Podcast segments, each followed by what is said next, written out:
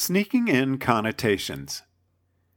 Yesterday we saw that in Japan, blood types have taken the place of astrology. If your blood type is AB, for example, you're supposed to be cool and controlled. So suppose we decided to invent a new word, Wiggan, and defined this word to mean people with green eyes and black hair. A green-eyed man with black hair walked into a restaurant. "Ha!" said Danny, watching from a nearby table. "Did you see that? A Wiggan just walked into the room. Bloody Wiggins. Commit all sorts of crimes, they do." His sister Erda sighed.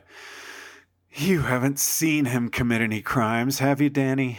"Don't need to," Danny said, producing a dictionary. "See, it says right here in the Oxford English Dictionary, Wiggan, 1, a person with green eyes and black hair. He's got green eyes and black hair. He's a Wiggan." You're not going to argue with the Oxford English Dictionary, are you? By definition, a green-eyed, black-haired person is a Wiggan. "But you called him a Wiggan," said Erda. "That's a nasty thing to say about someone you don't even know. You've got no evidence that he puts too much ketchup on his burgers or that as a kid he used his slingshot to launch baby squirrels." "But he is a Wiggan," Danny said patiently. "He's got green eyes and black hair, right?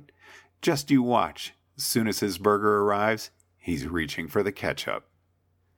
The human mind passes from observed characteristics to inferred characteristics via the medium of words. And all humans are mortal. Socrates is a human, therefore Socrates is mortal. The observed characteristics are Socrates, clothes, speech, tool use, and generally human shape. The categorization is human. The inferred characteristic is poisonability by hemlock. Of course, there's no hard distinction between observed characteristics and inferred characteristics. If you hear someone speak, they're probably shaped like a human, all else being equal. If you see a human figure in the shadows, then ceteris paribus, it can probably speak. And yet, some properties do tend to be more inferred than observed. You're more likely to decide that someone is human and will therefore burn if exposed to open flame than carry through the inference the other way around. If you look in the dictionary for the definition of human, you're more likely to find characteristics like intelligence and featherless biped, characteristics that are useful for quickly eyeballing what is and isn't a human, rather than the 10,000 connotations from vulnerability to hemlock to overconfidence that we can infer from someone's being human. Why? Perhaps dictionaries are intended to let you match up labels to similarity groups, and so are designed to quickly isolate clusters in thing space. Or perhaps the big, distinguishing characteristics are the most salient, and therefore first to pop into a dictionary editor's mind. I'm not sure how aware dictionary editors are of what they really do. But the upshot is that when Danny pulls out his OED to look up Wiggan, he sees listed only the first glance characteristics that distinguish a Wiggan, green eyes and black hair.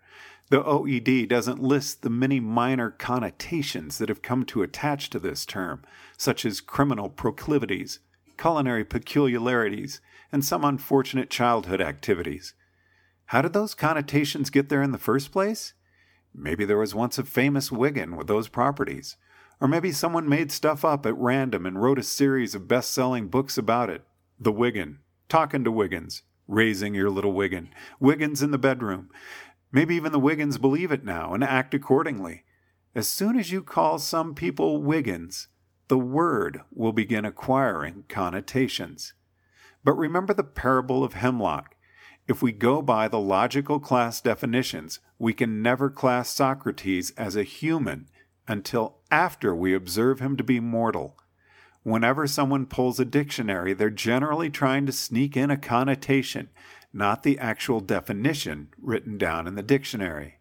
After all, if the only meaning of the word Wiggan is green-eyed, black-haired person, then why not just call those people green-eyed, black-haired people?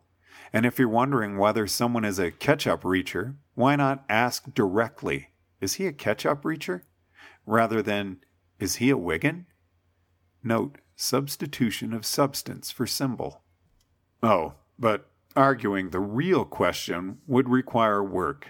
You'd have to actually watch the Wiggan to see if he reached for the ketchup, Or maybe see if you can find statistics on how many green-eyed, black-haired people actually like ketchup. At any rate, you wouldn't be able to do it sitting in your living room with your eyes closed. And people are lazy.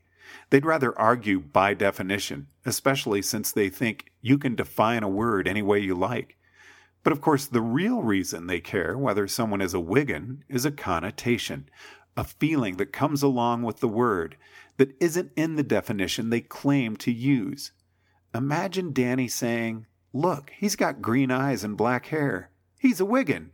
It says so right there in the dictionary. Therefore, he's got black hair." Argue with that if you can. Doesn't have much of a triumphant ring to it, does it? If the real point of the argument actually was contained in the dictionary definition, if the argument genuinely was logically valid, then the argument would feel empty. It would either say nothing new or beg the question. It's only the attempt to smuggle in connotations not explicitly listed in the definition that makes anyone feel they can score a point that way.